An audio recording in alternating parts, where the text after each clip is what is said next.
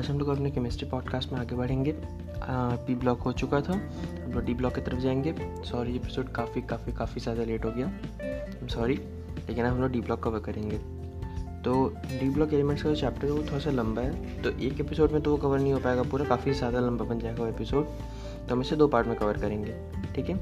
और इसमें इस बात का ध्यान रखना है कि इससे कई जगह पे बहुत सारी चीज़ें याद करने की आएंगी, बहुत सारी चीज़ें हाई लेवल एक्सप्लेनेशन होगा, बहुत सारी चीज़ होगा, आयनाइजेशन, एंथैल्पी हुआ, ऑक्सीडेशन स्टेट हुआ, ये सब में बहुत ज़्यादा एडवांस कॉन्सेप्ट्स में चला गया है, ठीक है। तो अगर वहाँ पे कुछ ना समझ में आए तो जो इंपॉर्टेंट बात है बस उसको याद रखना है, बाकी चीज़ छोड़ देना है, ठीक है। ज़्यादा डिटेल में इसमें घुसेंगे तो घुसते ही चल जाएंगे, तो इसीलिए इस बात का ध्यान रखना है। तो इसी के साथ हम लोग डी ब्लॉक शुरू करते हैं, चलिए।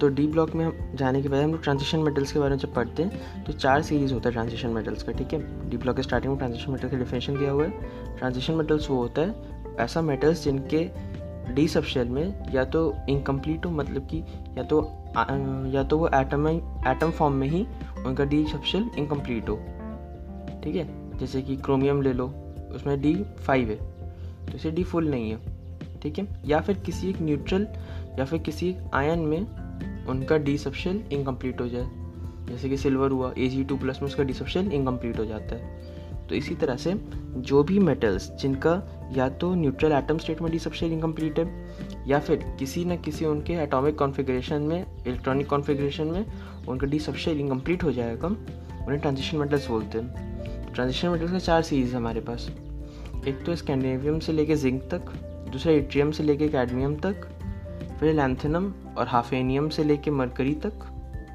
और फिर एक्टिनम और रदरफोर्डियम से लेके कैलिफोर्नियम तक, ठीक है। तो ये चार सीरीज़ हमारे पास ट्रांजिशन मेटल्स का। इनर ट्रांजिशन मेटल्स का दो सीरीज है, सीरियम से लेके रोटेशियम तक और थोरियम से लेके रोडसियम तक, ठीक है। ये एक्टिनॉइड्स में आते हैं, ये हम लोग अगले एफ ब्लॉक में पढ़ेंगे इन ट्रांजिशन मेटल्स को। अभी हम लोग यहाँ पे ट्रांजिशन मेटल्स को पढ़ेंगे। Zinc, cadmium, mercury transition metals नहीं है क्योंकि उनका कॉन्फ़िगरेशन होता है D ten four S two, ठीक है। D ten N minus one D ten और एन एस टू, तो ये कॉन्फ़िगरेशन होता है। अब लेकिन यहाँ पे ऊपर ट्रांजिशन मेटल्स की सीरीज़ में उनको काउंट किया गया है, हालांकि वो ट्रांजिशन मेटल्स नहीं है, ठीक है, ध्यान रखना। Zinc, cadmium, mercury are not transition metals. Electronic configuration का बात करें तो यहाँ पे साइड में एक टेबल टाइप से बनाया हुआ है, उसके अंदर एक बॉक्स बनाया हुआ है, ठीक है।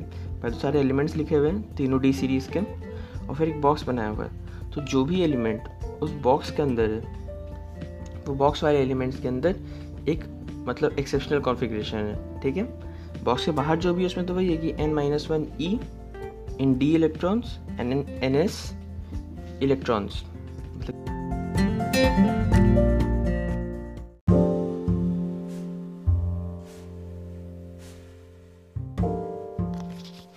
हम लोग मैंगनीज़ को लेते हैं तो मैंगनीज़ का नंबर है सेवन, ठीक है। तो उसका कॉन्फ़िगरेशन होगा N minus two D electrons plus N S electrons, okay. तो N minus two D electrons यानी कि five D five plus S two three D five four S two, तो ये है मैंगनीज़ का कॉन्फ़िगरेशन। तो ऐसे डब्बे के बाहर किसी भी एलिमेंट का configuration N minus two D electrons plus N S electron से निकल जाएगा।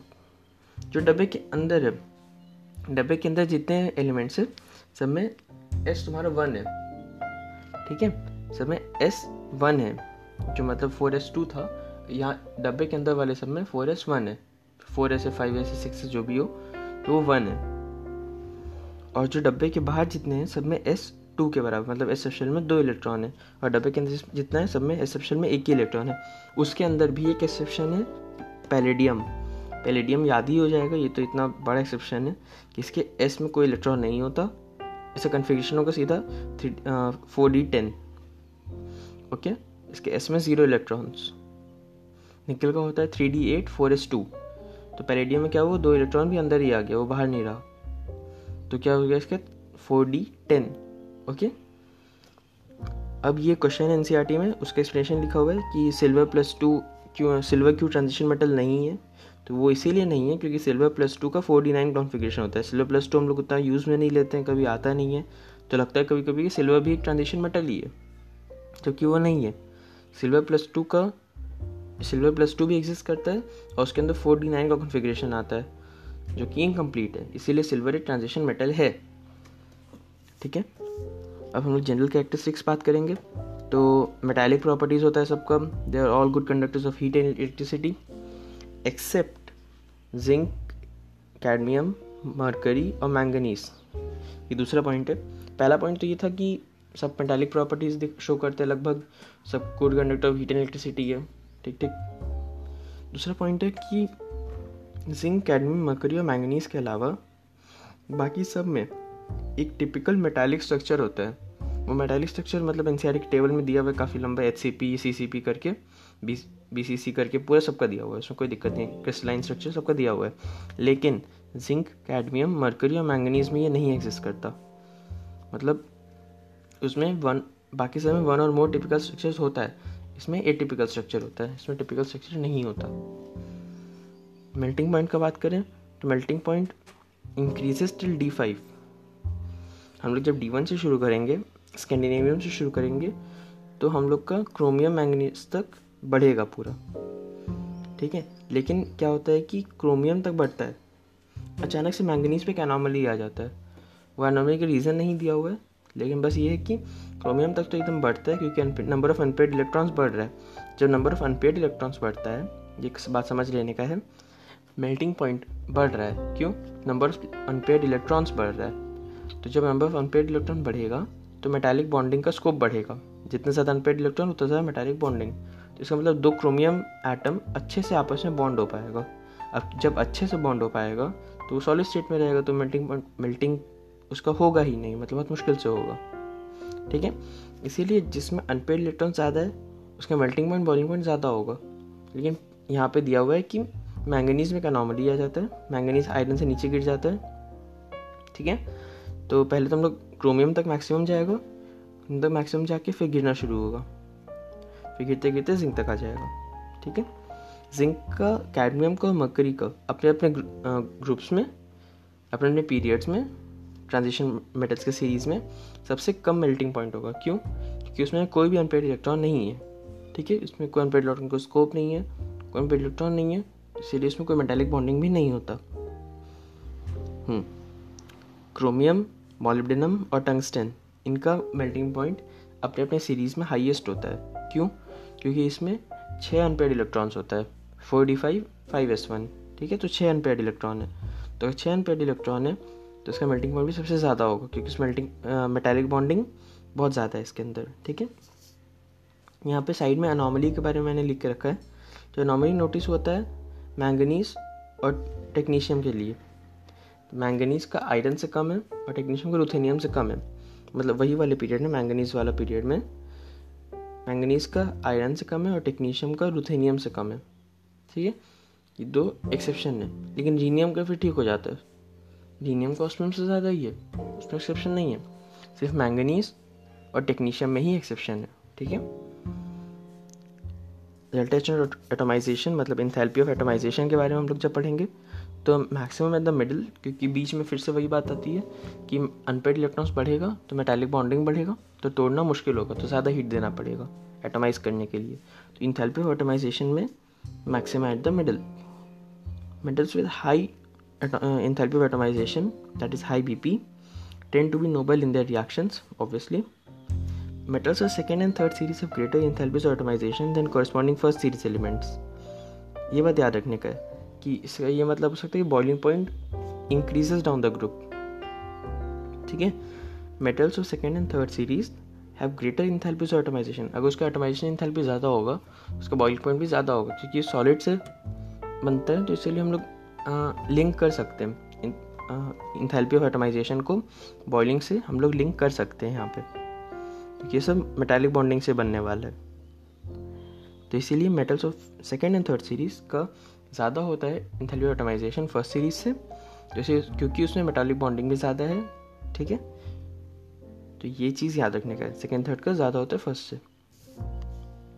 एटॉमिक एंड आयनिक रेडाई, तो एटॉमिक एंड आयनिक रेडाई में फोर एफ का पुअर शील्डिंग के कारण दो इफेक्ट आता है। देखो, फोर एफ ऑर्बिटल जो है उसका शील्डिंग बहुत पुअर होता है, डी ऑर्बिटल से भी पुअर होता है उसका शील्डिंग, वो मतलब उसके आर पर बहुत ज़्यादा इलेक्ट्रॉन डेंसिटी आर पार होते रहता है। पोस्ट शील्डिंग का ये मतलब हुआ कि उसके बाद जो भी ऑर्बिटल होगा वो फिर भी न्यूक्लियस का अट्रैक्शन फील करेगा, मतलब फोर एफ उतना अच्छा से स्क्रीन नहीं कर पाएगा।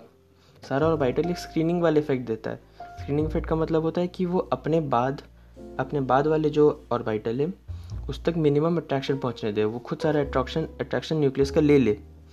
तो ये ये प्रोग्रेस फोर एफ का बहुत ही कम है। तो फोर एफ क्या करता है? फोर एफ शील्डिंग ठीक से नहीं करता, स्क्रीनिंग भी ठीक से नहीं कर स्क्रीनिंग उसका कुछ ज़्यादा ही है, मतलब कि सभी पार हो जाता है, उससे कोई फ़र्क नहीं पड़ता। तो फोर एफ का पोर शील्डिंग के कारण दो इफेक्ट अराइज होता है। एक तो इनर्ट पीयर इफेक्ट जो कि हम लोग पी ब्लॉक पर बढ़ चुके हैं, जिसमें कि लास्ट के दो इलेक्ट्रॉन, जैसे कि बिस्मत में plus three is more stable than plus five, ऐसे करके जो हमने पढ़ा था। टेलूरियम में plus one is greater than plus three, ऐसे करके जो था, याद है? Inert pair effect P block, ठीक है। तो वो पी ब्लॉक में था। अब यहाँ पे क्या आता है? Lanthanide contraction. लैंथेनाइट कॉन्ट्रैक्शन में तुम्हारा दो इफेक्ट आता है। Four D nearly equals to five D, इसका मतलब कि फोर डी और फाइव डी का जो साइज़ है लगभग सेम हो जाता है। क्यों? क्योंकि ऑर्बिटल कॉन्ट्रैक्ट कर जाता है, क्योंकि फोर एफ का शील्डिंग बहुत पुअर है, तो उसके बाद वाला जो ऑर्बिटल है वो न्यूक्लियस का अट्रैक्शन फील करके बगल में आ जाता है, तो इसलिए कॉन्ट्रैक्शन हो जाता है। तो फोर डी और फाइव डी का साइज़ लगभग बराबर सा आ जाता है, और size decreases from cerium to lutetium. ये हम लोग एक्टेनॉइड्स में पढ़ लेंगे एफ ब्लॉक में, ठीक है। तो हम लोग का अभी जो इम्प्लीकेशन हम लोग को यूज़ करना है वो ये है कि फोर डी और फाइव डी का साइज़ लगभग बराबर है। तो अगला point, four D and five D have similar radii and have very similar physical and chemical properties. तो रेड रेडियस तो बहुत सिमिलर है ही, तो इसके कारण ये लोग का फिजिकल एंड केमिकल प्रॉपर्टीज बहुत ज़्यादा सिमिलर है।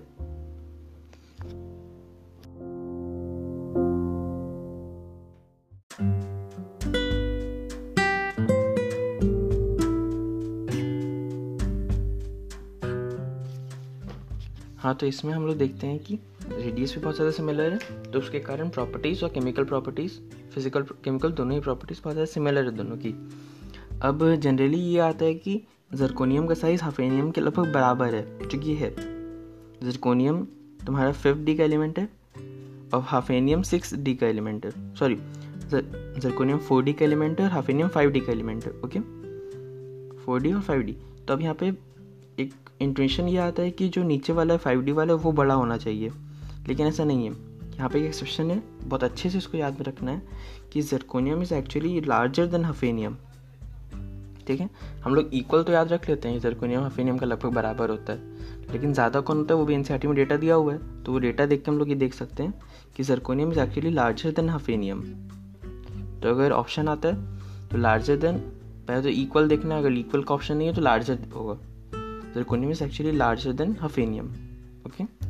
ज़रकोनियम का साइज वन सिक्सटी पिकोमीटर, तो हाफेनियम का वन फिफ्टी नाइन, तो काफ़ी माइन्यूट सा डिफरेंस है, लेकिन है। Density density generally increases across the period, सिवाय जिंक के, जिंक पर वो एकदम से ड्रॉप खा जाता है, तो कॉपर तक बढ़ता है और फिर जिंक पे एकदम ड्रॉप हो जाता है। Comparatively higher density compare to S block elements, S block elements से ज़्यादा डेंसिटी होता है, ठीक है। Osmium and iridium have the highest density, तो ये दोनों पूरे पीरियोडिक टेबल में इनका डेंसिटी बहुत ज़्यादा हाई होता है, तो ये दोनों एलिमेंट्स ध्यान में रखने के, ऑस्मियम और इरीडियम। और इरीडियम का एक्चुअली ऑस्मियम से भी ज़्यादा होता है, तो इरीडियम का सबसे हाईएस्ट डेंसिटी होता है बोल सकते हैं, ठीक है। Density of iridium is greater than osmium in three D series. Highest density of copper and lowest density of स्कैंडिनेवियम, क्योंकि हमने कहा था कि अभी कॉपर तक बढ़ता है, स्कैंडिनेवियम से लेके कॉपर तक इंक्रीज होगा, फिर जिंक पे फॉल कर जाएगा, ठीक है।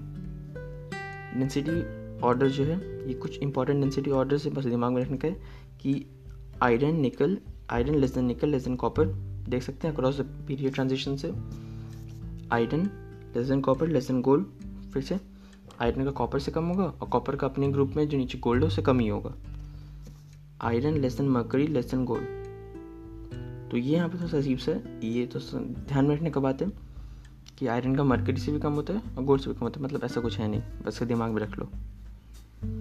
Ionization enthalpy generally across the period ionization enthalpy increases बस विद सम इरेगुलरिटीज़, इसमें काफ़ी सारी इरेगुलरिटीज़ है, सम नहीं, ठीक है। बस इसमें अब कोशिश करना है हमें लॉजिक खोजने की, क्योंकि इसमें याद करेंगे तो हालत ख़राब हो जाएगा इतना। तो देखो जिसमें भी हाफ फिल ऑर्बिटल बन रहा होगा, जिसमें बन रहा होगा, अगर मान लो तुम कुछ ऐसा चेंज कर रहे हो जिससे कि डी सिक्स से डी फाइव बन रहा है, वो इलेक्ट्रॉन तुम हटा रहे हो, तो उसका आयनेशन एंथैल्पी बहुत ही कम होगा। क्यों? क्योंकि डी फाइव जो है वो बहुत बहुत ज़्यादा स्टेबल स्पीशीज़ है। डी फाइव हुआ, डी टेन हुआ, ये होता है फुल फिल या हाफ फिल, ठीक है। तो इसमें फुल फिल या हाफ फिल में हम लोग जब भी इलेक्ट्रॉन निकालेंगे, जब भी हम लोग फुल फिल या हाफ फिल की तरफ टेंड करेंगे, तो उस प्रोसेस के लिए एनर्जी बहुत कम चाहिए होगा। बस समझ में आता है? तो अगर डी सिक्स से डी फाइव में कभी भी जाएंगे या डी सेवन से डी फाइव में जाएंगे दो हटा के, तो हमेशा एनर्जी बहुत ही कम लगेगा, आयनाइजेशन एंथैल्पी बहुत ही कम होगा। ओके, अब उल्टा देखते हैं। अगर हम डी फाइव से कोई कॉन्फ़िगरेशन बना रहे होते हैं, मतलब कि कोई स्टेबल कॉन्फ़िगरेशन से हम एक रिलेटिवली अनस्टेबल कॉन्फ़िगरेशन में जाते हैं, डी टेन से हम लोग डी नाइन बना रहे हैं या फिर डी फाइव से डी फोर बना रहे हैं, डी फाइव से डी सिक्स बना रहे हैं, कुछ भी ऐसा कर रहे हैं, तो उसके अंदर फिर हमें बहुत ज़्यादा एनर्जी देना पड़ेगा। क्यों? क्योंकि वो स्टेबल है, डी फाइव और डी टेन स्टेबल है। अगर उनका स्टेबिलिटी तोड़ के हमें फोर्सफुली कोई एक नया कॉन्फ़िगरेशन देना है तो एनर्जी तो देना पड़ेगा। तो इसीलिए आयनाइजेशन एनर्जी में ये बस बस यही बात ध्यान में रखना है कि अगर हाफ फिल पहले से है और कुछ और करना है तो एनर्जी बहुत ज़्यादा लगेगा। अगर कुछ और है और हाफ फिल या फुल फिल बन रहा है तो एनर्जी बहुत कम लगेगा। इससे सारा प्रॉब्लम आराम से बन जाएगा, ठीक है। इस बात का बस ध्यान रखना है। तो अब फिर से आते हैं इसमें। देखो हम लोग एग्जाम्पल के साथ ये बात समझते जाएंगे। Chromium and copper have less ionization energy one, मतलब कि पहले इलेक्ट्रॉन हटाने का ionization enthalpy have less I one than expected.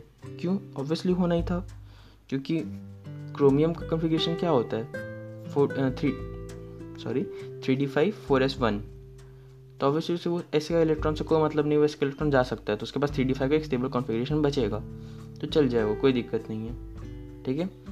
Copper का कॉपर का कॉन्फ़िगरेशन होता है three D ten four S one, तो कॉपर को भी उसी क्रोमियम की तरह ही एकदम बिल्कुल उसे अपने एस के इलेक्ट्रॉन से मतलब ही नहीं है, एस के इलेक्ट्रॉन चल जाए तो भी डी का कॉन्फ़िगरेशन में स्टेबल बचा हुआ है तो वो दे देता है रेडिली, ठीक है।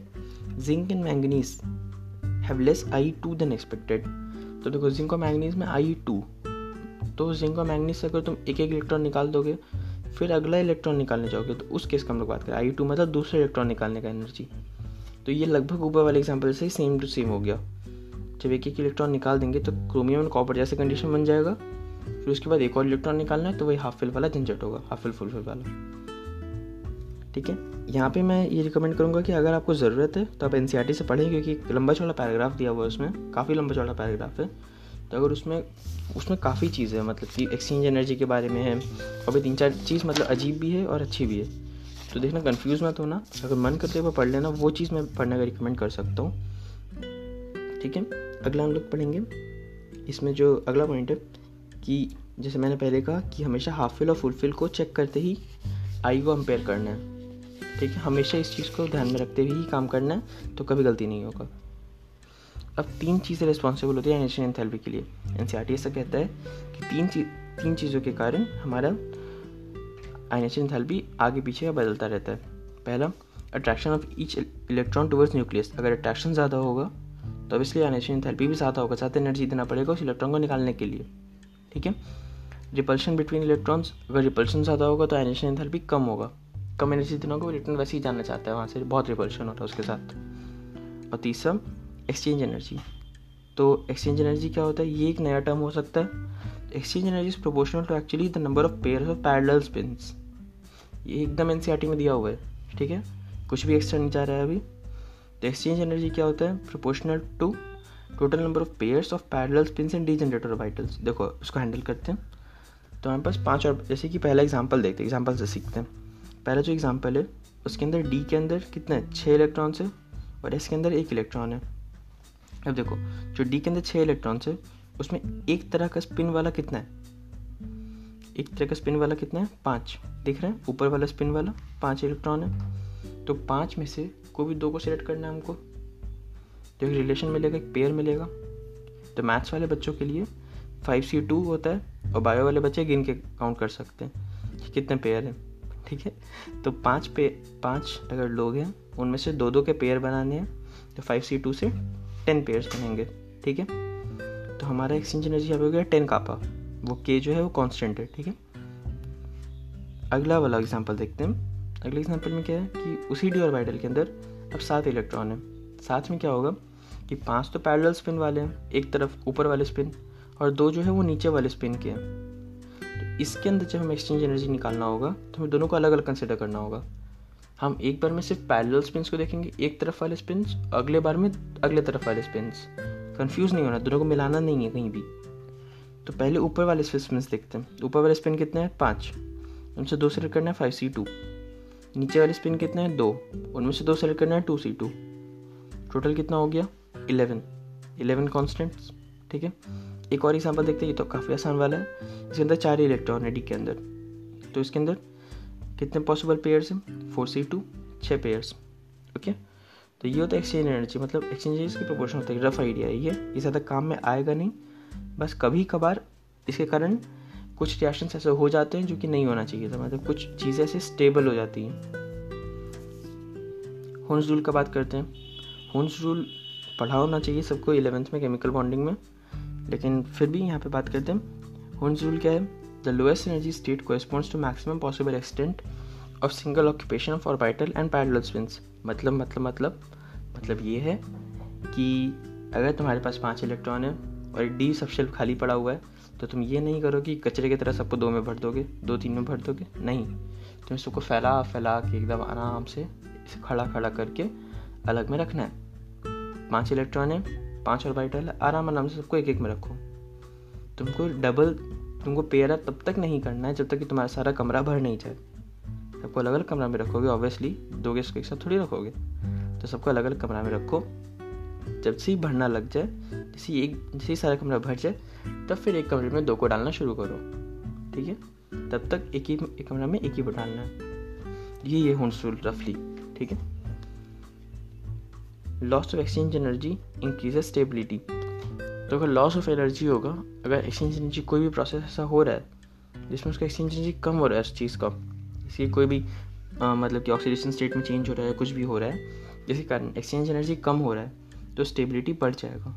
ठीक है, तो ये फैक्टर भी ध्यान में रखने का है। लेकिन उतना कुछ हमारे सही बताए तो उतना एप्लीकेशन में आता नहीं है। और डी ब्लॉक एक लोएस्ट कॉमन ऑक्सीडेशन स्टेट कितना है? प्लस टू, उससे कम लो नहीं, मतलब कॉमन नहीं है।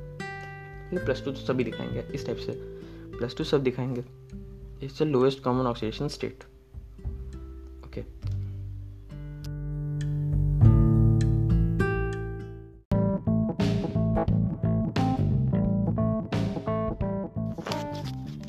तो ऑक्सीडेशन स्टेट्स की बात कर ही रहे थे, तो अब ऑक्सीडेशन स्टेट्स की ही बात कर लेते हैं। ऑक्सीडेशन स्टेट्स में एलिमेंट्स इन और near the middle show highest number of oxidation state.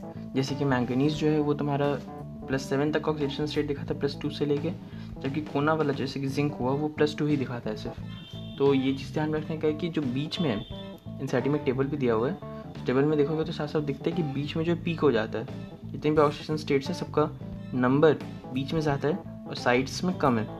इसका रीज़न भी है, अगले लाइन में देखते हैं इसका रीज़न क्या है। क्योंकि साइड में क्या होगा, अगर तुम्हारे पास डी ऑर्बिटल इलेक्ट्रॉन कम है, स्कैंडिनेवियम टाइटेनियम की तरह तुम्हारे पास डी इलेक्ट्रॉन ही कम है, तो तुम कितना से कितना ही दोगे या फिर कितना ही शेयर करोगे। तीन चार इलेक्ट्रॉन है जो है दे दोगे, बस काम खत्म हो जाएगा, ज़्यादा कुछ ऑप्शन है नहीं। जबकि बीच वालों के पास पाँच पाँच अनपेड इलेक्ट्रॉन है। मैंगनीज के पास पाँच पाँच अनपेड इलेक्ट्रॉन है, वो उनसे कुछ भी कर सकता है। ठीक है, और जो कोने में जैसे कि जिंक हुआ, जिंक अब बोलोगे जिंक के पास भी दस इलेक्ट्रॉन है, वो क्यों नहीं रिएक्ट करवा रहा सबको? अरे दस इलेक्ट्रॉन है तो वो इलेक्ट्रॉन लेगा कहाँ, वो शेयर करेगा अगर, तो उसके पास ऑर्बिटल कहाँ है फ्री जिसमें वो जिससे वो इलेक्ट्रॉन ले। ठीक है, तो उसके पास बहुत ज़्यादा डी इलेक्ट्रॉन है, तो इसीलिए उसके पास लेस डी ऑर्बिटल्स बचा है। पहले केस में बहुत कम डी इलेक्ट्रॉन से, इसीलिए वो रिएक्ट नहीं करेगा। ठीक है, ये बात क्लियर होना चाहिए। स्कैंडिनेवियम में प्लस टू तो एग्जिस्ट ही नहीं करता, स्कैंडिनेवियम में प्लस टू एग्जिस्ट ही नहीं करता, वो एकदम नॉन एग्जिस्टेंट है। प्लस टू हमने कहा था सबके कॉमन ऑक्सीडेशन स्टेट है, लेकिन लेकिन स्कैंडिनेवियम में वो एग्जिस्ट नहीं करता। ठीक है, और जिंक सिर्फ और सिर्फ प्लस टू ही दिखाता, बाकी ऑक्सीडेशन स्टेट नहीं दिखाता। Stability, titanium plus four is greater than titanium plus two और टाइटेनियम प्लस थ्री। तो टाइटेनियम का जो प्लस फोर वाला ऑक्सीडेशन स्टेट है वो प्लस टू और प्लस थ्री से ज़्यादा स्टेबल है। एनसीईआरटी फैक्ट है, अगेन याद कर लो। प्लस फोर जो है वो प्लस टू और प्लस थ्री से ज़्यादा स्टेबल है। ठीक है, copper is the only element to show plus one in three D series. देखो बाकी सारे तुम ऑक्सीजन स्टेट्स में पढ़ सकते हो जो दिया हुआ है टेबल में, तो उसमें देखो कि सिर्फ कॉपर ही एक है जो कि प्लस वन दिखाता है, ठीक है, बाकी कोई भी प्लस वन नहीं दिखाता। थ्री डी सीरीज़ का बात कर रहे हैं, फोर डी फाइव डी में दिखाता है, थ्री डी का बात करना हम लोग को ऑक्सीजन स्टेट सिर्फ थ्री डी का सिलेबस में है, उतना याद कर लो काफ़ी है। Copper is the only element to show plus one in three D series, ठीक है। अब आयरन ब्राउन रिंग कॉम्प्लेक्स जो कि F E N O H two O whole five S O four जो है ब्राउन रिंग कॉम्प्लेक्स करके, वो brown ring complex के अंदर एफ ई प्लस वन दिखाती है क्योंकि एन ओ जो एक पॉजिटिव लिगेंड है।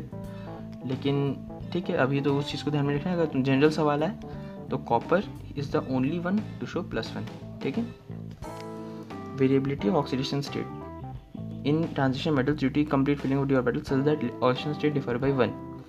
इस लंबे से सेंटेंस का क्या मतलब हुआ कि जो डिफरेंसेस आता है ऑक्सीडेशन स्टेट में वो एक एक के इंटरवल पे आता है। पी ब्लॉक में क्या था, दो दो के इंटरवल पे आता है, plus three plus five, plus one plus three, plus two plus four, plus six plus eight, ऐसा करके होता है, ठीक है, पी ब्लॉक के अंदर।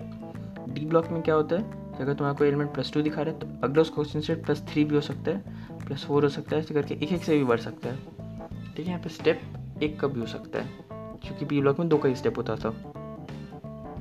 In P block lower oxygen state was more stable for heavier elements, lower oxidation state was more stable for heavier elements, क्योंकि नीचे जाते थे इन नॉट पेरिफेट याद आ रहा है, नीचे जाएंगे तो कम स्टेबल होता जाता था। जो हायर ऑक्सीजन स्टेट है बिस्मथ में plus three is more stable than plus five, ठीक है, क्योंकि नाइट्रोजन में उल्टा, तो ये बात का ध्यान रखना है। लेकिन लेकिन लेकिन डी ब्लॉक एकदम पी ब्लॉक के अपोजिट चलता है इस मामले में। डी ब्लॉक के अंदर तुम जितना नीचे जाओगे, डाउन द ग्रुप जाओगे, उतना तुम्हारा ऑक्सीजन स्टेट हायर वाला उसको सपोर्ट करेगा, लेकिन जितना नीचे जाएंगे उतना हाई ऑक्सीडेशन स्टेट भी स्टेबल होते जाएगा, ठीक है। तो स्टेबिलिटी की बात करें तो C R O three is less than M O three less than W O three, W O three का स्टेबिलिटी सबसे ज़्यादा है, ठीक है। बगल में एग्जाम्पल भी है कि C R two seven is strong, C R two seven two minus dichromate जो होता है that is a strong oxidising agent, क्यों, क्योंकि उसमें प्लस सिक्स स्टेबल ही नहीं है, वो नहीं रहना चाहता प्लस सिक्स में, तो इसीलिए। और जबकि W O three is very stable, तो ये बात का ध्यान रखना है कि पी ब्लॉक में नीचे जाते हैं तो ऑक्सीडेशन स्टेट का स्टेबिलिटी कम हो जाता है हायर वाले का, लेकिन लेकिन लेकिन डी ब्लॉक में बढ़ जाता है, okay.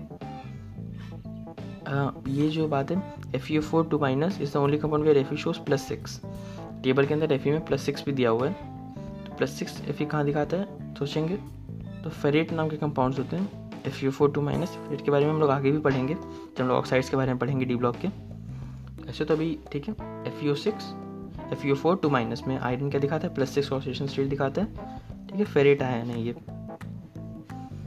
Low oxidation state when complex compound has pi acceptor ligands, तो जो ट्रांजिशन मेटल्स है वो अपना लो ऑक्सीडेशन स्टेट यूज़ करते हैं जब कार्बोनिल कॉम्प्लेक्स बनाते हैं, ठीक है, जैसे कि कार्बोनिल कॉम्प्लेक्स में N I C O four हुआ, N I C O four में क्या निकल का oxygen zero F E C O five, ठीक है। तो ऐसे करके जब कार्बोनिल कॉम्प्लेक्स, असल में कार्बोनिल का बात नहीं है, कोई भी ऐसा लिगेंड जो कि पाई एक्सेप्टर लिगेंड हो, ठीक है, जो कि क्या हो पाई एक्सेप्टर लिगेंड, जो कि अपने एंटी बॉन्डिंग में या इलेक्ट्रॉन लेता है या फिर पाई और पाई बॉन्ड में इलेक्ट्रॉन ले लेता है, ठीक है, तो उसको हम लोग बोलते हैं पाई एक्सेप्टर लिगेंड जो कि नॉन क्लासिकल लिगेंड्स का पार्ट है, ओके। तो उसके अंदर कार्बोनिल काफ़ी कॉमन एग्जाम्पल है उसके अंदर, जैसे कार्बोनिल की बात करते हैं तो N I C O four में एन आई का oxygen state zero, F E C O four में आयरन का oxygen state zero, okay. स्कैंडिनेवियम does not exhibit variable oxidation state in transition metals, तो अगर सवाल आता है which transition metal does not show variable oxidation state, तो हमारा answer होगा स्कैंडिनेवियम। क्या दिखाता है वो, सिर्फ प्लस थ्री दिखाता, बाकी कुछ भी नहीं दिखाता। अब मन में सवाल आता है कि जिंक का क्या हुआ, जिंक भी तो सिर्फ प्लस टू दिखाता है, जिंक लेकिन ट्रांजिशन मेटल नहीं है, बहुत बड़ा गलती है। अगर कोई कर रहा है तो ये बहुत बड़ा बहुत बहुत बहुत बड़ा गलती है, क्योंकि जिंक एक ट्रांजिशन मेटल है ही नहीं, ठीक है। तो अगर सवाल आता है ध्यान से पढ़ना है कि ट्रांजिशन मेटल्स के बारे में बोला गया या फिर ओवरऑल मेटल्स के बारे में बोला गया, ओके। ट्रांजिशन मेटल होगा तो जिंक को इंक्लूड नहीं करना है, ठीक है। आगे बढ़ते हैं, electrode potentials for D block atoms, इसमें थोड़ा सा माथापच्ची है इसके अंदर, तो ये बात समझ के समझते समझ इसको करते जाना है। देखो अब एम प्लस टू से एम ज़ीरो तक जाने का जो इलेक्ट्रोड पोटेंशियल है, मतलब कि किसी को प्लस टू से तो को जीरो में रिड्यूस करना है, प्लस टू से उसका कटायन से उसको एक न्यूट्रल आइटम बनाना है, तो उसके लिए जो इलेक्ट्रोड पोटेंशियल लगेगा उसका हम लोग ट्रेंड को यहाँ डिस्कस करेंगे। तो स्कैंडियम में तो प्लस टू आता ही नहीं, तो पॉसिबल ही नहीं, तो कट लगा हुआ है। अब टाइटेनियम से लेकर जिंक तक सबका नेगेटिव है, देखो सिवाय कॉपर के। कॉपर का क्या है? पॉजिटिव। पॉजिटिव होने का ये मतलब होता है कि ई नॉट में अगर ई नॉट में अगर किसी का वैल्यू पॉजिटिव होता है किसी ई नॉट का, मतलब वो रिएक्शन फॉरवर्ड की तरफ टेंड कर रहा है, ठीक है। तो एम प्लस टू से एम नॉट एम ज़ीरो बनाने में सिर्फ एक कॉपर है जो कि स्पॉन्टेनियस है। कॉपर चाहता है कि वो प्लस टू से मेटल में बन जाए, बाकी कोई भी एटम ऐसा नहीं चाहता, ठीक है। मैंने समझा भी दिया नीचे लिख के, ई नॉट अगर नेगेटिव है तो इसका यही मतलब है कि मेटल न्यूट्रल मेटल से एम प्लस टू फॉर्मेशन का टेंडेंसी हाई है। अगर ई नॉट नेगेटिव है मतलब रिवर्स रिएक्शन फेवरेबल है, फॉरवर्ड रिएक्शन तो अनफेवरेबल है लेकिन रिवर्स रिएक्शन फेवरेबल है, यानी कि न्यूट्रल एटम से प्लस टू बनना की टेंडेंसी हाई है, यानी कि hydration energy is actually greater than ionization energy. Hydration energy क्या होता है? जो सॉल्यूशन पे मिलता है। आयनाइजेशन एनर्जी क्या होता है? जो इलेक्ट्रॉन निकालने के लिए करना पड़ता है, ठीक है। तो hydration energy will be greater than ionization energy. तो M जो जीरो है वो एक्ट एज रिड्यूसिंग एजेंट। क्यों रिड्यूसिंग एजेंट इंटरैक्ट करता है? क्योंकि उसको खुद को ऑक्सीडाइज होना है, एम जीरो से एम प्लस टू में जाना है, तो इसीलिए वो रिड्यूसिंग एजेंट इंटरैक्ट करता है ताकि वो खुद ऑक्सीडाइज हो जाए। अब ई नॉट अगर पॉजिटिव आता है इस रिएक्शन का, तो इसका ये मतलब होता है कि M plus two to M formation tendency is high, मतलब फॉरवर्ड में रिएक्शन स्पॉन्टेनियस है। इसका ये मतलब हुआ कि ionization energy is greater than hydration energy, okay okay? मतलब कि hydration energy actually ionization energy को कॉम्पनसेट नहीं कर पाता है। हम लोग जब मेटल से प्लस टू बनाते हैं तो दो इलेक्ट्रॉन निकालना पड़ता है, तो कुछ आयनाइजेशन एनर्जी फीड करना पड़ता है उसके अंदर अच्छा खासा। तो अगर वो मेटल प्लस टू बन के अगर डिसॉल्व होता है, तो अगर वो हाइड्रेशन करके अपना उस एनर्जी को कम्पनसेट नहीं करता है तो वो सॉल्यूबल नहीं होगा, वो रिएक्शन अनफीजिबल हो जाएगा, ठीक है। इसलिए लोग यहाँ पर हाइड्रेशन एनर्जी आयनाइजेशन एनर्जी की बात कर रहे हैं कि उससे ही डिटरमाइन होता है। तो अगर ई नॉट पॉजिटिव है तो ये मतलब है कि मेटल कैटायन से अपना न्यूट्रल मेटल एटम फॉर्मेशन में जाना चाहता है, यानी कि उसकी आयनाइजेशन एनर्जी ज़्यादा है हाइड्रेशन एनर्जी से, हाइड्रेशन एनर्जी कंपनसेट नहीं कर पाया, तो इसीलिए ये रिएक्शन हुआ।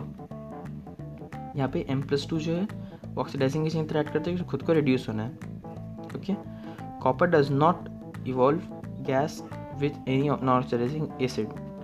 कॉपर का देखो ये ई नॉट पॉजिटिव होने का बहुत सारी इम्प्लीकेशन आएगा कि कॉपर किसी भी non oxidising agent non oxidising acid जैसे कि dilute HCl dilute H S O four, जो कि मतलब कि सिर्फ एच देता है, ऑक्सीडाइज नहीं करता सामने वाले को, उसके साथ रिएक्ट नहीं करेगा, उसके साथ हाइड्रोजन गैस नहीं बनाएगा।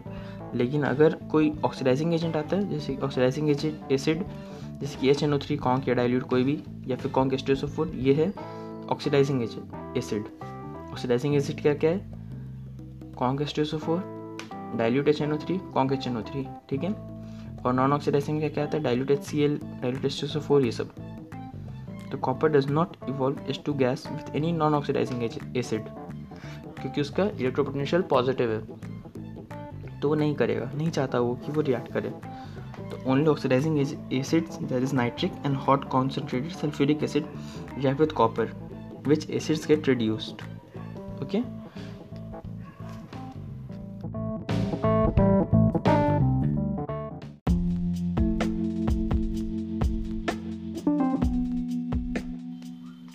तो ये तो था एम प्लस टू से एम न्यूट्रल एटम जाने का, मतलब एम प्लस टू से एम ज़ीरो जाने का इलेक्ट्रोड पोटेंशियल का ट्रेंड्स, ठीक है। इसमें बस दो बात ध्यान रखने का है, एक तो कॉपर जो है उसका पॉजिटिव होता है, ठीक है, और कॉपर किसी भी नॉन ऑक्सीडाइजिंग एसिड के साथ हाइड्रोजन इवॉल्व नहीं करेगा। तो ये दोनों बात ध्यान रखने से इसके अंदर बेसिकली जस्ट यही है। तो दूसरा ट्रेंड जो आता है वो है एम प्लस थ्री से एम प्लस टू जाने का। तो इस ट्रेंड के अंदर तीन है जिसका पॉजिटिव है। पहले में क्या पॉजिटिव था? सिर्फ कॉपर का पॉजिटिव था। एम प्लस थ्री से एम प्लस टू जाने में तीन का पॉजिटिव है, मैंगनीज, आयरन और कोबाल्ट, लगातार तीनों M N F E C O, ये तीनों का पॉजिटिव है। बाकी सबका बाकी तो है ही नहीं, निकल कॉपर जिंक में प्लस थ्री आता ही नहीं है, तो मतलब कोई बात ही नहीं बनता। और टाइटेनियम वेनेडियम क्रोमियम में नेगेटिव है, ओके। तो मैंगनीज आयरन और कोबाल्ट में पॉजिटिव है ये चीज़। Manganese plus three act as oxidising agent, while chromium plus two act as reducing agent. अब इस बात को समझते हैं। मैंगनीज जब प्लस थ्री में होगा तो क्योंकि उसका जो इलेक्ट्रोड पोटेंशियल है वो पॉजिटिव है, मतलब कि वो प्लस टू में जाना चाहता है, तो प्लस टू स्टेबल है प्लस थ्री से, प्लस टू में जाना चाहता है, इसका मतलब वो ऑक्सीडाइजिंग की तरह रिएक्ट करेगा और वो खुद रिड्यूस हो जाएगा। जबकि जो सी आर प्लस टू है, C R plus two negative है, देखो क्रोमियम में क्या देगा नेगेटिव, मतलब कि बैकवर्ड रिएक्शन टेंडेंसी ज़्यादा है, तो सी आर क्या होगा वो प्लस टू से प्लस थ्री में जाने के लिए टेंडेंसी रखेगा, इसलिए वो रिड्यूसिंग एजेंट की तरह रिएक्ट करेगा ताकि वो खुद ऑक्सीडाइज हो पाए। ठीक है, तो ये था इलेक्ट्रोड पोटेंशियल का ट्रेंड्स में हम लोग ये बात को समझ सकते हैं। क्वेश्चन है कि which is the highest positive value for E not for M plus three to M plus two. तो जिंक एक्चुअली तो किसी का नहीं है, मतलब कि एक्चुअली तो डेटा देख के बताना पड़ेगा, लेकिन ऑप्शन से हम बता सकते हैं कि जिंक का होगा कि जिंक प्लस थ्री बनता ही नहीं है। तो अगर जिंक प्लस थ्री गलती से तुम बना दिए तोड़ ताड़ के कुछ भी करके, तो जिंक प्लस टू में जाने की टेंडेंसी बहुत बहुत बहुत ही ज़्यादा होगा, उसके इलेक्ट्रोड पोटेंशियल उस इलेक्ट्रोड पोटेंशियल उसका बहुत ज़्यादा पॉजिटिव होगा। इसलिए हम लोग को उतना डेटा नहीं पता है, लेकिन ऑप्शन देकर बता सकते हैं कि जिंक का होगा वो। ठीक है, ट्रिक टाइप का सवाल है।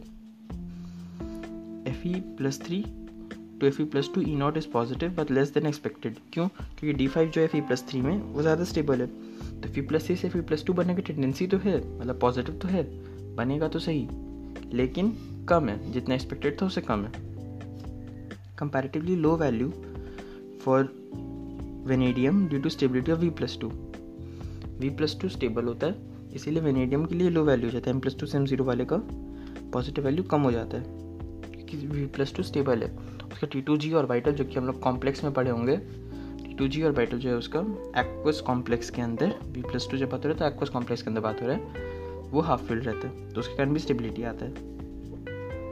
More negative for chromium plus three to chromium plus two than expected, क्योंकि उसमें half fill T two G level है। ठीक है, तो उसका टी टू जी लेवल जो है, हम लोग फिर से यही चीज़ कॉम्प्लेक्स में पढ़ चुके हैं, क्रोमियम का जो एक्वस कॉम्प्लेक्स होगा, वाटर के साथ जो कॉम्प्लेक्स बनेगा, उसके अंदर उसके टी टू जी में हाफ फिल होता है सी आर प्लस थ्री में, तो इसीलिए नेगेटिव होता है। हम लोग stability of higher oxygen states के बारे में पढ़ेंगे, तो ये सेक्शन लास्ट होगा, इस सेक्शन के बाद इस एपिसोड में कवर नहीं हो पाएगा, फिर अगले एपिसोड में हम लोग बाकी के सेक्शंस को कवर करेंगे, उसमें ख़त्म ही कर डालेंगे। ठीक है, ये लास्ट सेक्शन है, होल्ड ऑन के जाना मत, मुझे पता है ये पार्ट बहुत ज़्यादा खिंचाव एंड बोरिंग है, लेकिन पढ़ना तो पड़ेगा ना, इसलिए कहीं जाना नहीं है, हम ये चैप्टर कंप्लीट करना अच्छे से। तो अब stability of higher oxidation states पर आते हैं। Higher oxidation numbers are achieved in T I X four V F five and C R F six, मतलब कि हर बार कॉमन देखो क्लोरीन के साथ ही अचीव हो रहा है। ठीक है, manganese plus seven halide only in M N O three F, मतलब M N F seven exist नहीं करता, तो तुम सोचो कि सबका फ्लोरीन में ही हाईएस्ट आ रहा है तो मैंगनीज का भी आ जाना चाहिए, तो ऐसा नहीं है। मैंगनीज का फ्लोरीन के साथ जो हाईएस्ट हैलाइड है वो क्या बनता है, M N O three F, उसमें भी ऑक्सीजन है तीन तीन ठो, तो M N O three F is the highest halide form by manganese plus seven. F E F three, F E C L three, F E B R three exist, ये तीनों exist करता है, लेकिन F E I three exist नहीं करता क्योंकि I minus is a strong reducing agent, वो F E plus three को रिड्यूस करके एफ ई प्लस टू बना देगा। ओके, हम लोग रिलेट कर सकते हैं, हर चीज़ एक्सेप्शन नहीं है, कुछ चीज़ का रीज़न भी है कुछ चीज़ का। तो एफ ई प्लस थ्री में I minus is a strong reducing agent, तो एफ ई प्लस थ्री को वो एफ ई प्लस टू में कन्वर्ट कर देगा। ठीक है, which does not exist, copper C U F three, C O C L three, C O B R three, C O I three. N C E R T के according B C D जो option है, C O C L three, C O B R three और C O I three, ये exist नहीं करता है, सिर्फ सी मतलब इसका मतलब है सिर्फ सी ओ एफ थ्री ही जो वो हैलाइड है कॉपर का, जो कि प्लस थ्री में कोबाल्ट uh, का जो कि प्लस थ्री में एग्जिस्ट करता है, सिर्फ सी ओ एफ थ्री ही एग्जिस्ट करता है। Okay okay? अब C O C L three exist तो नहीं करता, लेकिन जिन्होंने वर्नर थ्योरी अच्छे से पढ़ी है उन्हें याद होगा कि वर्नर थ्योरी में वर्नर ने C O C L three के कॉम्प्लेक्स के साथ ही मजाक किया था, मतलब कि एक्सपेरिमेंट किया था, उसके अलग अलग कॉम्प्लेक्स बनाए थे अमोनिया वाटर के साथ। तो वो कैसे हुआ था फिर? असल में बात ये कि उस समय एक्वा सॉल्यूशन था, तो एक्वा सॉल्यूशन के अंदर सी ओ सी एल थ्री फिर भी बन जा रहा था, एक्वास कॉम्प्लेक्स बन जा रहा था, लेकिन individually C O C L three एक मेटल सॉल्ट की तरह बाहर एग्जिस्ट नहीं करेगा। ओके, अगले पेज पे आते हैं। अब यहाँ पे एग्जिस्टेंस और नॉन एग्जिस्टेंस से बहुत ज़्यादा सवाल आएंगे कि कौन एग्जिस्ट करता है, कौन नहीं करता है, कौन एग्जिस्ट करता है, कौन नहीं करता है, क्योंकि यही है बेसिकली जो ऑक्सीजन स्टेट्स का जो पैराग्राफ है उसके अंदर बेसिकली यही दिया हुआ है कि ये ऑक्सीजन स्टेट स्टेबल है, एग्जिस्ट करता है या नहीं, स्टेबल एग्जिस्ट नहीं करता, ऐसे करते करते ही दिया हुआ है। तो जल्दी से जो सारे पॉइंट्स को कवर कर लेते हैं विच एग्जिस्ट। पहला पार्ट है T I F four T I C L four T I V I four T I I four. तो टाइटेनियम का सारा हैलाइड एग्जिस्ट करता है प्लस फोर के अंदर, ये इसमें कोई सेक्शन नहीं है। टाइटेनियम का सारे हैलाइड प्लस फोर के अंदर एग्जिस्ट करता है। ए बी सी डी है आंसर। दूसरा question C R F six C R C L six C R B six C R I six. अब क्रोमियम में क्या एग्जिस्ट करता है? क्रोमियम में प्लस सिक्स में सी आर एफ सिक्स ही एग्जिस्ट करता है, बाकी एग्जिस्ट नहीं करता। ओके, टाइटेनियम में सारा का सारा प्लस फोर में, क्रोमियम में प्लस सिक्स में सिर्फ फ्लोरीन। वेनेडियम में वेनेडियम में भी क्लोरीन क्रोमियम वाला हाल है, उसका भी प्लस फाइव में सिर्फ फ्लोराइड ही एग्जिस्ट करता है, बाकी एग्जिस्ट नहीं करता। ठीक है, सिर्फ फ्लोराइड ही है वेनेडियम का जो कि प्लस फाइव दिखाता है। The ability of fluorine to stabilise highest oxygen state is due to either higher lattice energy as in case of C u F three और higher bond enthalpy as in V F five and C r F six. तो ये मतलब है कि हम लोग हर जगह fluorine fluorine क्यों देख रहे हैं, वो बात ये है कि फ्लोरीन का एक तो इलेक्ट्रॉन इलेक्ट्रोनेगेटिविटी बहुत ज़्यादा है, साइज छोटा है, तो इसीलिए उसका उसके साथ रिएक्शन करना बहुत फेवरेबल हो जाता है मेटल्स के लिए। तो दिया हुआ है टू हायर लैटिस एनर्जी, क्योंकि जो सॉल्ट बन रहा है उसका लैटिस एनर्जी काफ़ी ज़्यादा है, साइज़ कम है, चार्ज ज़्यादा है, तो obviously as in case of C u F three. और हायर बॉन्ड एंथैल्पी, क्योंकि उसका इलेक्ट्रोनेगेटिविटी बहुत ज़्यादा है, तो इलेक्ट्रोपॉजिटिव मेटल्स के साथ मिलकर बहुत स्ट्रॉन्ग बॉन्ड बना देता है, इसीलिए फ्लोरीन का टेंडेंसी सबसे ज़्यादा है स्टेबलाइज करने का। Vanadium plus five is represented only by V F five, other halides hydrolyse and give V O X three. Okay, तो हम लोग वही ऊपर पढ़े थे कि वी एफ फाइव ही एक है जो कि स्टेबल है, बाकी जो भी हैलाइड्स होंगे V I five V V B R five V C L five, उनको जब रखेंगे एक्वस सॉल्यूशन में तो हाइड्रोलाइज कर जाएंगे रेडिली, तो रेडिली हाइड्रोलाइज करके क्या देंगे V O X three, depending upon the halide जो तुम लो V O X three. Fluorides are unstable in low oxidation state. अब देखो फ्लोराइड हाई ऑक्सीडेशन स्टेट में तो स्टेबल हो जाता है, स्टेबल करता है एक्चुअली, लेकिन लो में खुद ही अनस्टेबल होता है। तो अगर लो ऑक्सीडेशन स्टेट के साथ फ्लोरीन को पेयर अप करोगे तो फिर गड़बड़ होगा, जैसे कि V F two V F two exist नहीं करता। वेनेडियम जब प्लस टू दिखा रहे तो एग्जिस्ट नहीं कर रहा, जब प्लस फाइव दिखा रहा है तो फ्लोरीन उसके साथ मिल जा रहा है, तो फ्लोरीन भी दिख दाके मिलता है, सबके साथ नहीं मिल रहा है। सी यू एफ भी एग्जिस्ट नहीं करता, कॉपर का सी यू एफ एग्जिस्ट नहीं करता। और copper plus two halides are known except iodide. Copper plus के सारे हैलाइड्स है fluorine bromine iodine fluorine fluorine chlorine bromine sorry तो कॉपर का सारा हैलाइड्स है फ्लोरीन क्लोरीन ब्रोमीन, लेकिन आयोडीन नहीं है। अब क्यों? क्योंकि फिर से वही बात आता है, आयोडीन जो है वो एक स्ट्रॉन्ग रिड्यूसिंग एजेंट है, और जो कॉपर का आयन है C U plus two strong oxidising agent है, दोनों आपस में रिएक्ट कर लेगा और C U two I two बन जाएगा, जो कि plus one plus one oxygen state इसमें कॉपर का, तो प्लस टू ऑक्सीजन स्टेट ही चला गया, तो कॉपर प्लस टू को आई माइनस रिड्यूस कर देता है। Okay, many copper plus one compounds are unstable in aqueous solution and undergo disprop. तो क्यू प्लस जो भी कंपाउंड होगा सी यू प्लस वाला वो क्यूप्रिक में चेंज हो जाएगा एक्वस सॉल्यूशन के अंदर ही। ठीक है, C U two C U plus से C U two plus plus copper वो ब्रेक कर जाता है, टू सी यू प्लस से C U two plus plus copper में ब्रेक कर जाता है। Okay, there is a disprop reaction C U plus से C U two plus plus neutral copper. Beyond oxidation states beyond oxidation number in oxides coincides with group number.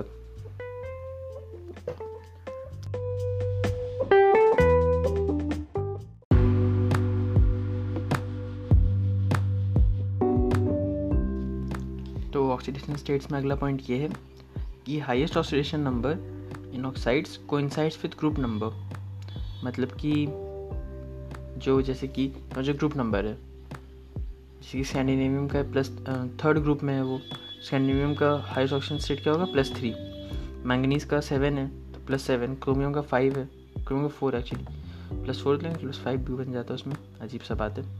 देखो अब oxide oxides का सिर्फ बात कर रहे हैं यहाँ पे, ठीक है, इन जनरल का बात नहीं कर रहे हैं। स्कैंडिनेमियम प्लस थ्री से लेके मैंगनीज प्लस सेवन तक का सारा हाईएस्ट ऑक्सीजन स्टेट अटेन होते हुए ऑक्साइड बनता है। ठीक है, बीच में जितना भी एलिमेंट है उनका जो भी मैंगनीज का मैंगनीज का सेवन हुआ, ठीक है, टाइटेनियम का तीन होगा, टाइटेनियम का चार होगा, तो ऐसे करते करते जो कि जिस भी एलिमेंट जो भी बीच में आता है उसका ग्रुप नंबर के कॉरिस्पॉन्डिंग जो उसका हाईएस्ट ऑक्सीडेशन स्टेट है वो अटेन होके तुम्हारा ऑक्साइड्स बनता है। ठीक है, ऑक्साइड उससे बनता है। लेकिन ग्रुप सेवन के बाद क्या होता है कि वो हायर ऑक्सीजन स्टेट स्टेबल नहीं हो पाता, तो सिर्फ एक F e two O three है जो कि प्लस थ्री में बनता है, ठीक है, बाकी कोई भी उतना हाई ऑक्सीजन स्टेट का ऑक्साइड नहीं बनता है, सब प्लस टू का बन के रह जाता है, ठीक है। F e two O three भी हाई बोल रहे हैं। अब आयरन के अंदर पहले ही पड़े थे, याद है, फेरेट्स, तो फेरेट्स है F e O four two minus form होता है जिसमें आयरन प्लस सिक्स में होता है, ठीक है, F e O four two minus, लेकिन उसको हम लोग ज़्यादा कंसिडर नहीं करते क्योंकि वो तुरंत डिकम्पोज कर जाता है अल्कलाइन, वो तुरंत डिकम्पोज कर जाता है F e two O three और ऑक्सीजन में, ठीक है। एक तो F e two O three एक बात याद रखने का है कि वही एक हायर ऑक्सीजन हायर ऑक्साइड है मैंगनीज के बाद जो एग्जिस्ट करता है, बाकी मैंगनीज के बाद सब प्लस टू प्लस टू में चलने लग जाते हैं। और फेरेट्स जो है F e O four two minus वो अल्कलाइन मीडियम में बनता तो अल्कलाइन मीडियम में बन जाता है एक बार के लिए, लेकिन वो डिकम्पोज भी बहुत जल्दी करता है और F e two O three और ऑक्सीजन देता है डिकम्पोज होने के बाद। क्या देता है? F e two O three और oxygen. Oxo cation stabilise vanadium plus five as V O two plus. अब ऑक्सो कैटायंस क्या है? ऑक्सीजन के साथ ऑक्साइड टाइप का और ऊपर उसमें पॉजिटिव चार्ज हो, तो वो भी स्टेबलाइज करता है, ठीक है।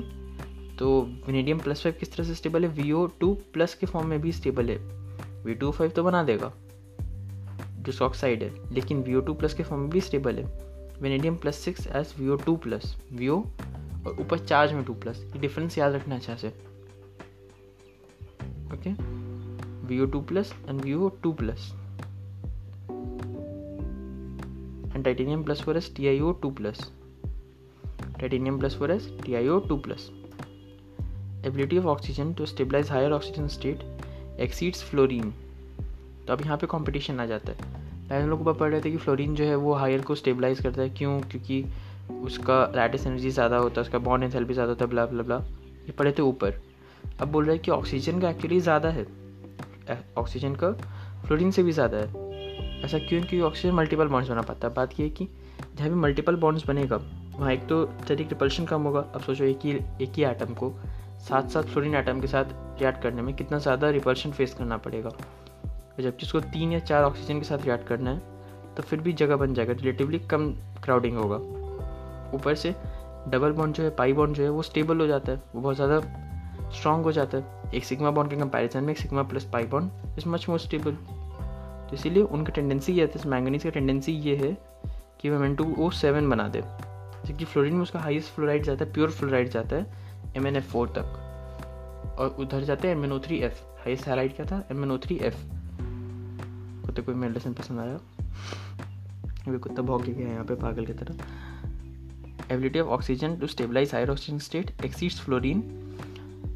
यहाँ पे बस ये बात ध्यान रखना है कि ऑक्सीजन मल्टीपल बॉन्ड्स बना पाता है, इसीलिए उसका फ्लोरीन से ज़्यादा टेंडेंसी है स्टेबलाइज करने का। टेट्राहेड्रल यानी कि M o फोर N- के फॉर्म में जो कॉम्प्लेक्स uh, होगा, आयन होगा, tetrahedral ion exist for vanadium plus five, chromium plus six, manganese plus five, manganese plus seven, manganese plus six, ठीक है। तो इनके लिए टेट्राहेड्रल एग्जिस्ट करता है, जैसे कि प्लस सेवन में अगर मैंगनीज को लेते तो M n O four minus, के एम एन ओ फोर वाला potassium permanganate, plus six अगर लेते तो एम एन कितना आएगा, M n O four two minus, ठीक है, मैंगनेट। ऐसे करते करते जो टेट्राहेड्रल आयन से वो एग्जिस्ट कर सकता है। वैल्यू डाल डाल के देखते जाओ, सारा आइटम पुट करके क्या क्या बन रहा है याद रखने में आसानी होगा। तो vanadium plus five, chromium plus six, manganese plus five, plus six, plus seven. Vanadium को प्लस फाइव, क्रोमियम को प्लस सिक्स, मैंगनीज का क्या है? प्लस फाइव, प्लस सिक्स और प्लस सेवन। तीन मिक्स्ड ऑक्साइड्स हम लोग को मिलता है ये डी ब्लॉक में। तीन मिक्स्ड ऑक्साइड क्या क्या है? M n three O four sorry M n three O four.